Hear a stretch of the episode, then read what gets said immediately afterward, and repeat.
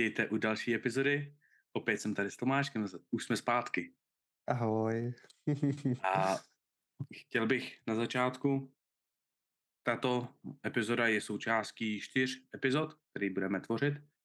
Dneska se podíváme na chyby v technice dřepu a nebude to jenom co týče chyb v technice, ale bude to, co třeba věříme, že může být založený na tom, že ten člověk je silnější v této pozici a slabší v této. A jestli má důvod ho koregovat do takový tý textbook uh, právě techniky, anebo jestli jsou prostě tyto dané problémy celkově špatný a nikdo by je neměl využívat. A Víš? zároveň bych, no? já bych to asi viděl ještě tak, že to rozdělíme i pro člověka, co jako za, tak nějak jako začíná a pro člověka, co už nějaké zkušenosti má, protože tam jako ty rozdíly tom, jak postupovat budou. Mm-hmm.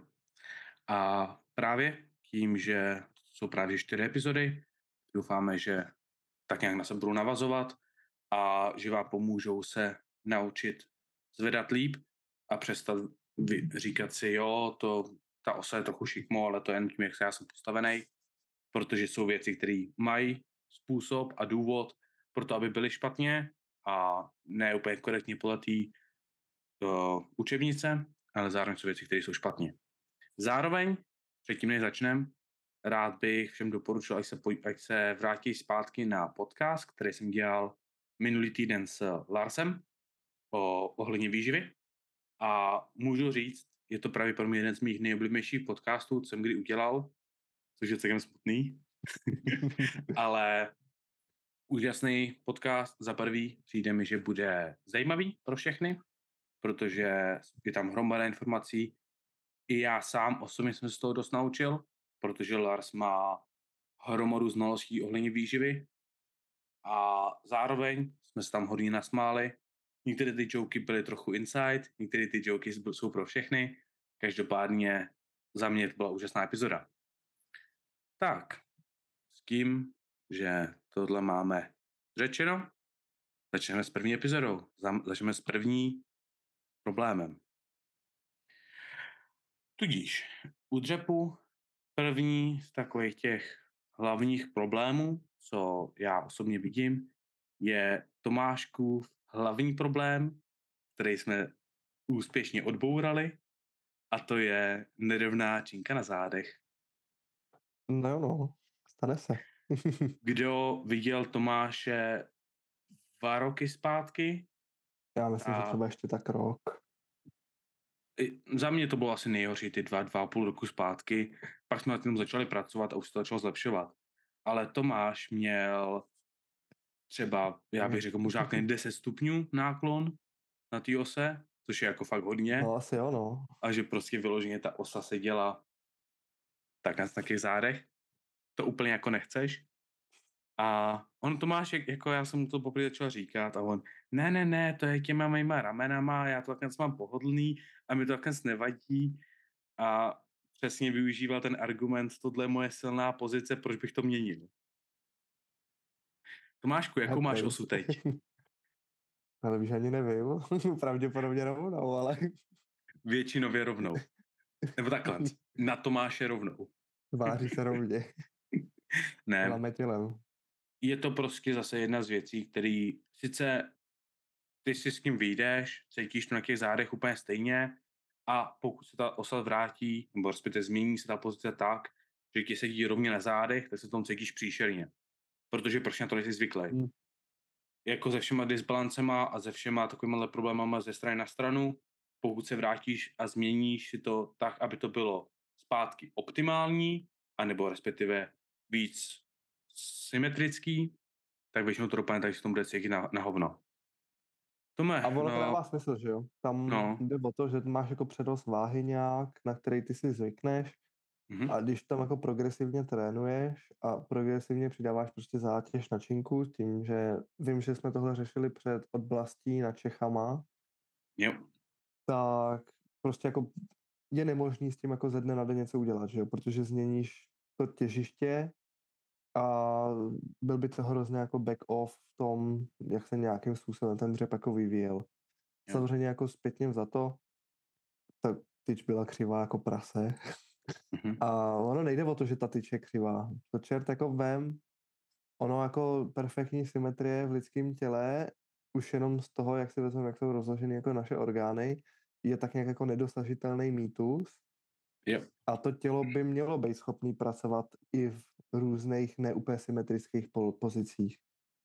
A tělo je adaptivní, jo? tělo se na to přizpůsobí, ale ono jde o to, že samozřejmě tím, když je prostě desetistupňový náklon té činky, ono na těch zádech to neudělá moc. Ale tam, kde jsou naložený ty kotouče, tak už je rozdíl v těch stranách třeba 5 cm vejšky. A když tam má člověk jako 200 plus, tak ty kotouče nějakým způsobem prostě tlačej na tu ruku, na tu lopatku, že jo, na tu stranu, na ty přimovače. To už potom zase ovlivňuje naší pánev, že jo, náklon. A to už se nám potom bude řetězit prostě přes koleno, kotník. Vzniká prostě dlouhý řetězec toho, co se může někde nějak pokazit.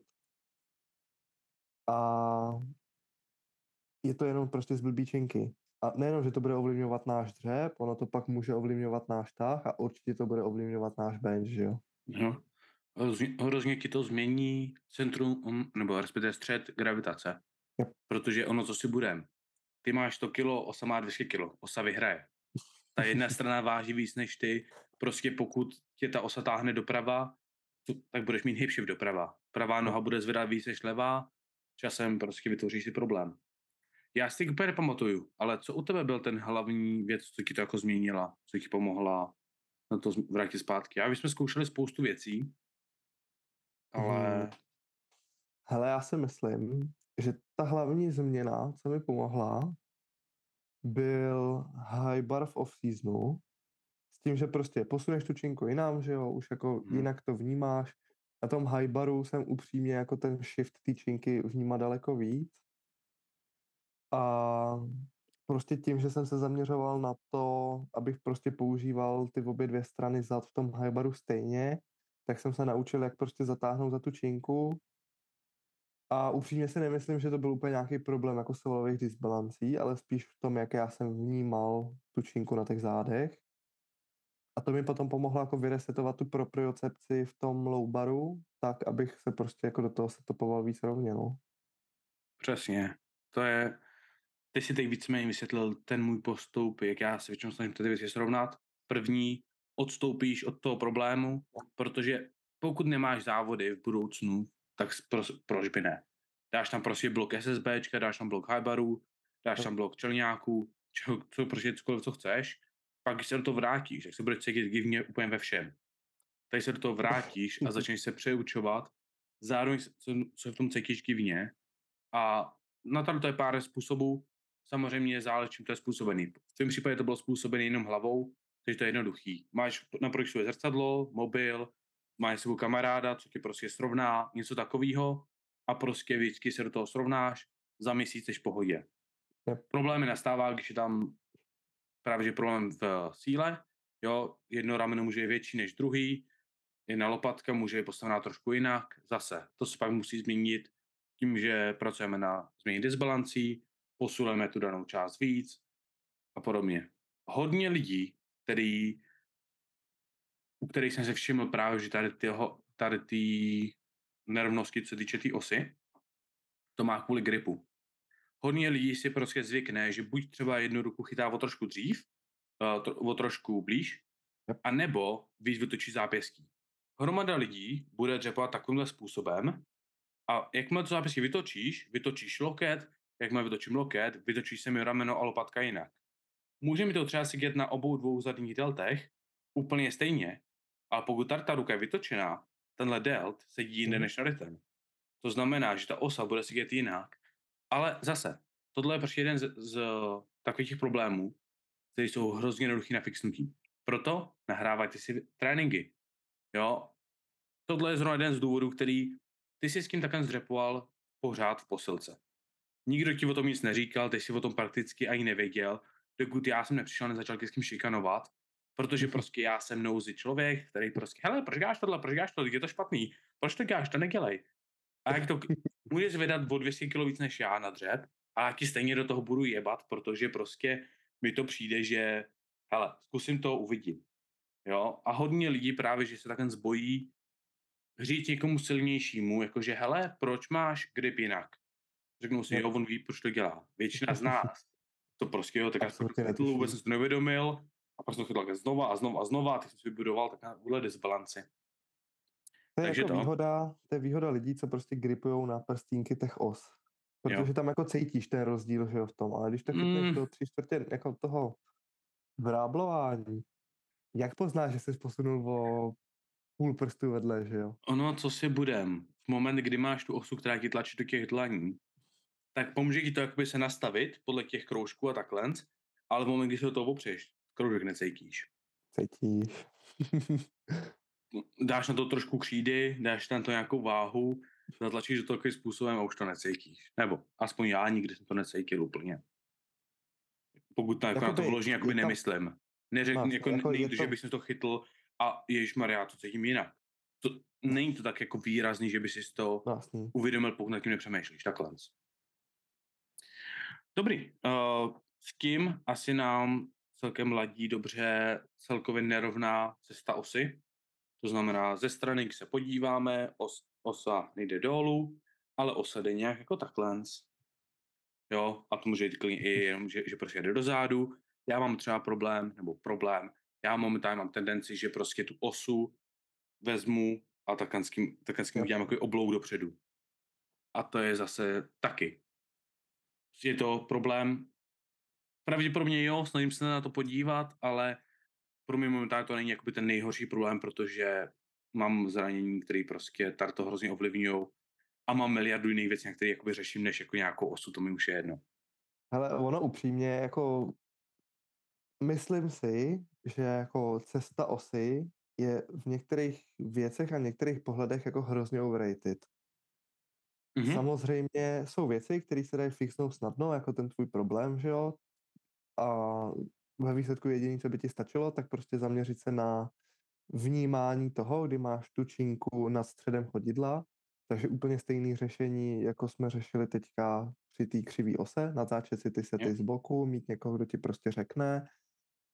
A vidíš to, jsi schopný s tím jako ze setu na set docela v pohodě pracovat. Pak máš problémy, že jo, kdy ti ta činka lítá všelijak v průběhu toho pohybu dolů, tam si myslím, že dost často je problém v tom, že lidi ten pohyb chápou tak, že mhm. prostě nějak si dřepnou nějak do nahoru a mm-hmm. už se nesnaží mít kontrolu nad tou činkou jako takovou a tam úplně krásně pak jde vidět, tak tam kolikrát jako naletějí do té spodní fáze toho dřepu. Jo, a bounce, tak nějak jako bezmyšlenkovitě a ten bounce jim prostě rozháže tu činku, že jo. Mm. A i to naletění prostě dovnitř.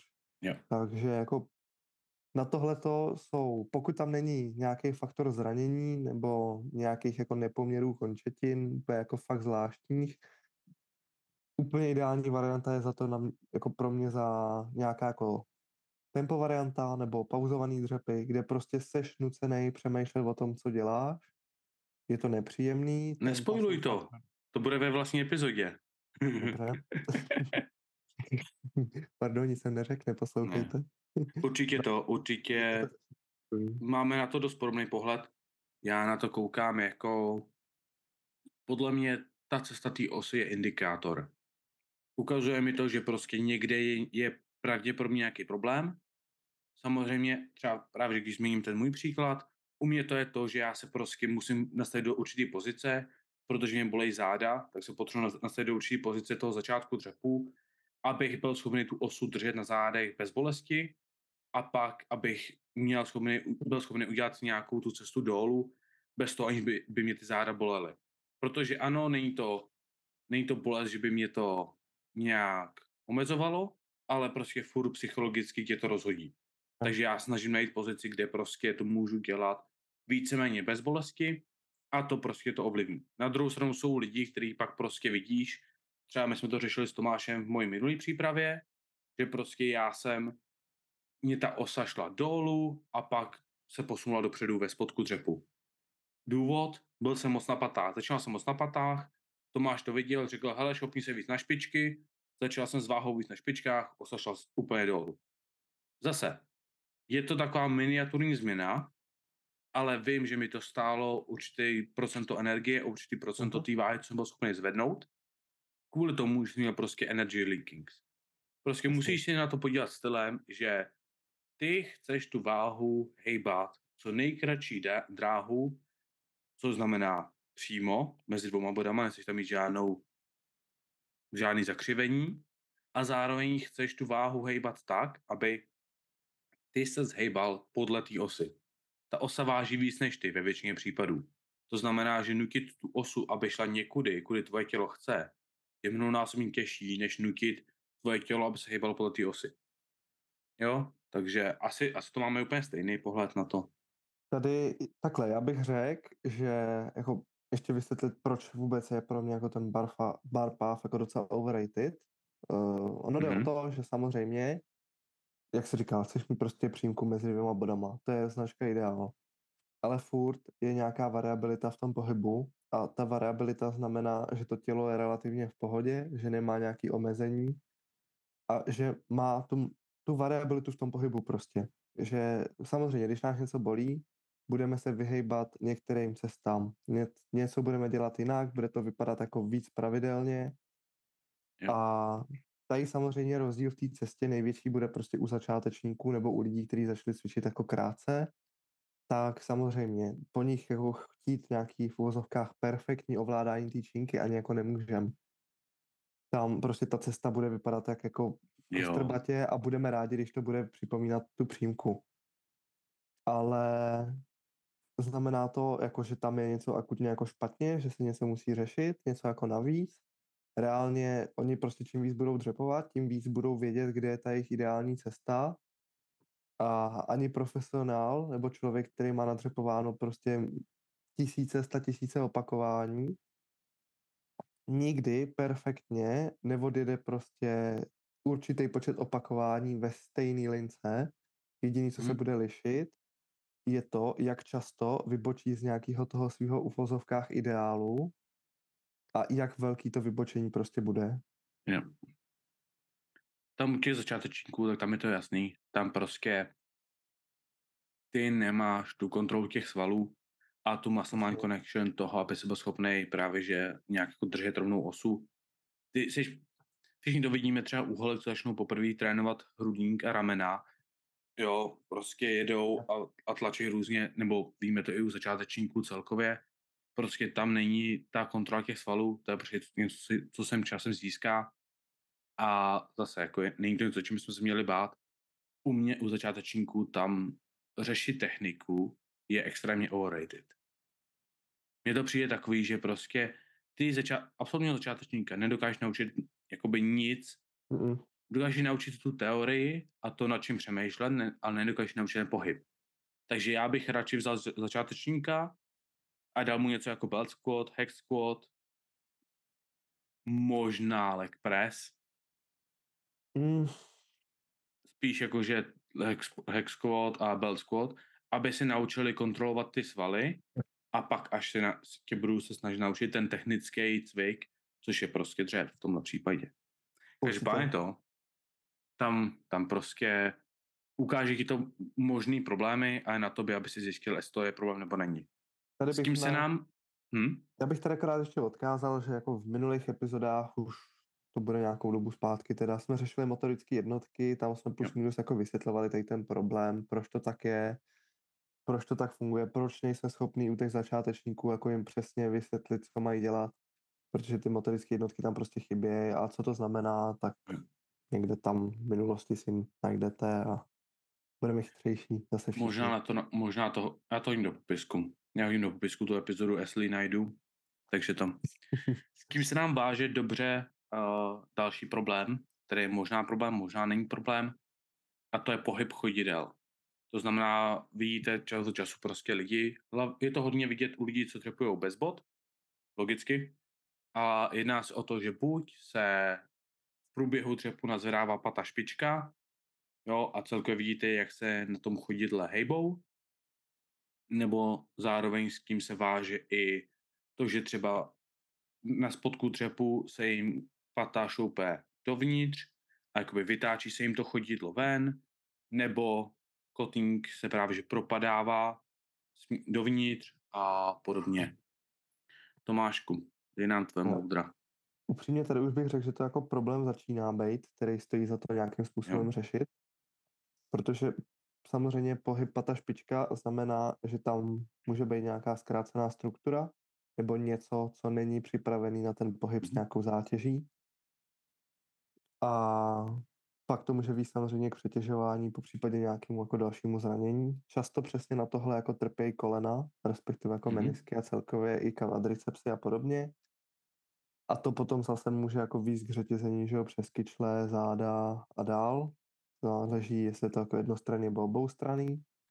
Takže na tohle jako určitě se zaměřit. Nejčastěji bývá omezená dorsiflexe nohy, to znamená pohyb kotníku, respektive kolene před špičky prstů.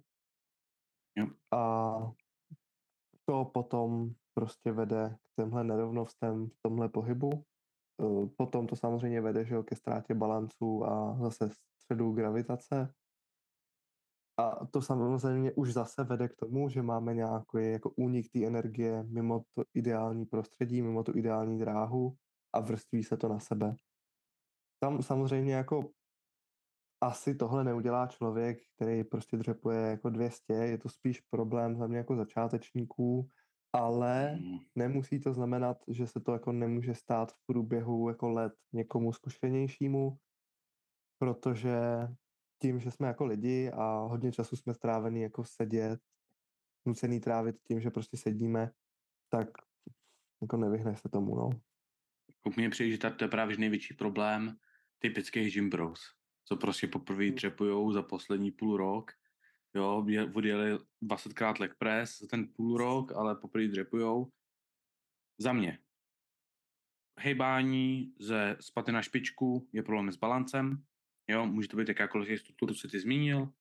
Jo, musí se zaměřit na ten balans. Pravděpodobně bych, eh, bych se podíval na to, jak myslíme nad tím chodidlem a celkově, co děláme v průběhu toho pohybu. Zároveň na tu cestu právě osy, která může ukázat, že se moc nakláníme dopředu, moc dozadu. Může tam být problém s tím, že nejsme schopní vytvořit správný most v tom chodidle. Tím to tam právě, že tam často nastává problém. Zároveň to se pojí s tím kotínkem, ať už vypadá dovnitř, anebo s tím, že se pata hejbe dovnitř. To jsou za mě problémy s, se startovní pozicí. Hrozně lidí se snaží dřepovat na úzko a se špičkama dopředu. Velmi málo lidí je schopný takhle zdrepovat a když už, tak to jsou právě lidi, co jsou naučení na dřepování.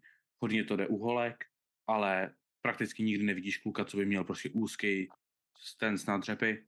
A pokud se bavíme o úzkým, tak u kluku to je na úrovni kyčlí. Jo, většina lidí, když víš poprvé dřepovat, tak jdou na úroveň kyčlí a špičky úplně dopředu. To je tak náročná pozice na to hitnout hloubku, že ani já to teď nehituju. Jo? Ale upřímně, jedinýho člověka, který v téhle pozici je opravdu silný, tak je Lia z Francie je pár holek, ale ona je z nich jakoby nejznámější. Ale jako samozřejmě francouzi, tak ty, ty mají tady to, ty, většina francouzských trojbojařek vypadá, že prostě jdou na hodně úzko, prakticky opřou nohy o sebe, jde extrémní low bar a, a tak to už je jako, to už je specifický a to je zase úroveň toho, že pro elitní trojbojaře tady ty pravidla se ne, se ne, ne nebo takhle, většina z nich se úplně jako jich netýká.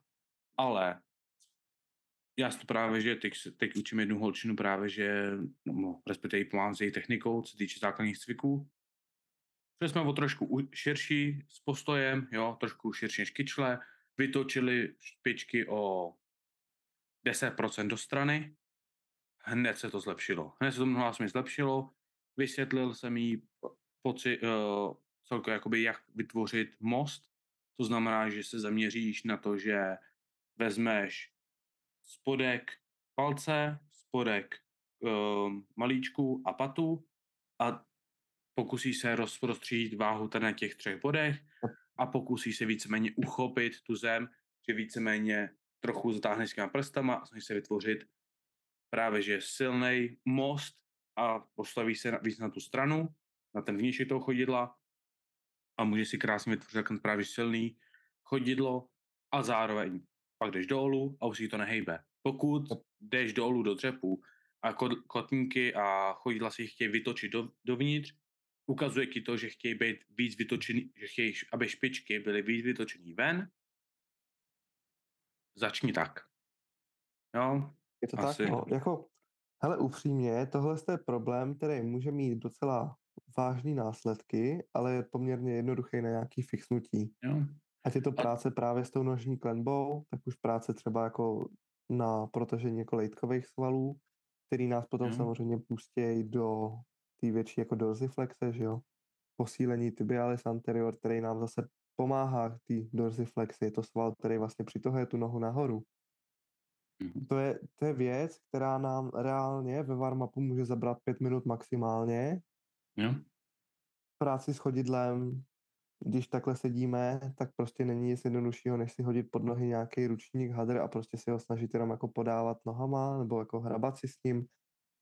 Ve většině případů tohle úplně jednoduše dokáže zajistit větší hmm. stabilitu v té oblasti a vyřešit ten problém. Pokud je to nějaký problém v omezení jako kotníku, který je vážnější, nebo pro nějaký pohodlí, dají se koupit spiračky, to nám zase nějakým způsobem lehce, lehce jakoby pomůže a pracovat na tom i s tím. Přece jenom jako nikdo neříká, že musíme dřebovat na boso nebo ve flat shoes, mm-hmm.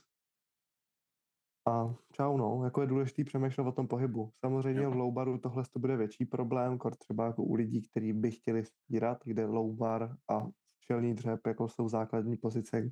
High bar a čelní dřep, řekne low bar, jo. jo. Já jsem si říkal, proč by tam byl problém. Jakoby high bar a přední dřep jsou dvě základní jako polohy a ty jsou samozřejmě náročnější, že jo, na tenhle pohyb v mhm. kotníku. Mm-hmm už jenom tím, že prostě koleno tam musí přes špičku daleko víc než v low baru. Yeah.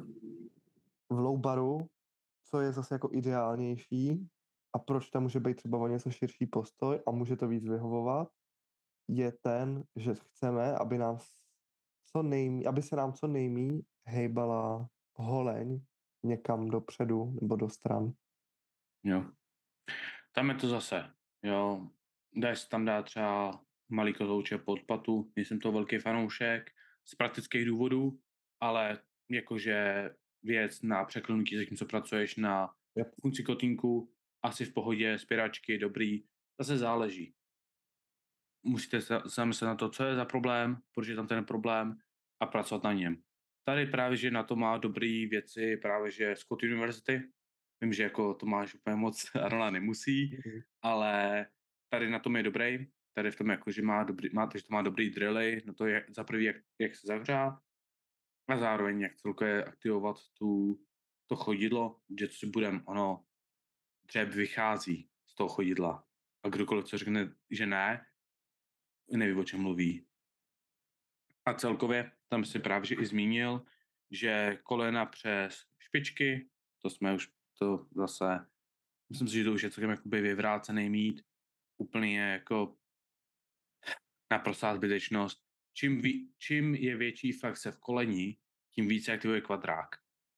Takže pokud chcete trénovat kvadráky, chcete mít malinký nožičky, tak nech, nenechte koleno, aby se vůbec hýbalo a budete využívat jenom právě že hip flexory, ale pokud chcete mít nějaký nohy, tak koleno hold musí se vohnout a musí se dopředu. Je to zdravý, je to to, co potřebujeme, je to to, proč to tělo bylo vytvořené tak, aby mělo dorsiflexi. Takže to asi jako Aha. naprosto jednoduchý. A, a asi poslední. Na já ještě se... bych jako tady no. chtěl zmínit u toho kolene před tou špičkou, že reálně jsou výzkumy, které ukazují, že dřep okolo 90 stupňů je pro to koleno daleko větší zátěž než hluboký dřep Jo. Pro zdraví menisků, pro zdraví vazů. A tak jako tím, že tam bude tak jako to koleno před tou špičkou, samozřejmě ten úhel bude větší, tím samozřejmě budeme mít i zdravější koleno a budeme mít větší kvadrák. Není to win-win situace pro všechny. Mm. Proč se omezovat na nějakých 90 jako stupňů, protože koleno nesmí před špičky, mi říkal tamhle Franta z horní dolní, jako, no, mi to říkal, no. no. Čau. Největší tlak právě že na to koleno je, co se týče 160 stupňů, takže hned po tom, co se právě že začneš ten dřep, To je z toho důvodu, že tam je vyložený ten tlak na to koleno za prvý. To koleno se trošku vohne, takže vlastně vaše stehno chce jet dopředu a to koleno ho musí držet. A čím níž jdeš, tak tím víc se, díky tomu, že je naše tělo vytvořený velmi chytře, tak se buduje uh, právě že tlak, který, vyt, který vyloženě to jako všechno drží dohromady a Asto Grass Squat je právě že nejzdravější pro ty kolena, protože opravdu to koleno se hejbe v celém tom rozsahu. Ale tak. Jsou lidi, co vždycky budou tvrdit opák a tím se ho A většinou jsou to ty lidi, kteří mají skurvený kolena, operovaný menisky a... No, ono zase jde o to, pokud máš právě, že takhle ty zranění, tak ten, tak ten pohyb tím může třeba způsobovat bolest. To dává smysl, ale pro zdravého člověka tam není žádný důvod, proč by neměli dělat ty pohyby. A co týče knee caveu, Tomáši, ty a knee cave. Já ani nevím tvůj postoj na knee cave. Hele, takhle. Záleží. Ono není knee cave jako knee cave. Když si tleskneš kolenama, tak máš asi problém. hmm. Ale on do určitý míry je cave lepší pro generaci maximální síly a pro přenos do činky, ale není to jako věc, která by měla být úplně jako stoprocentně využívaná.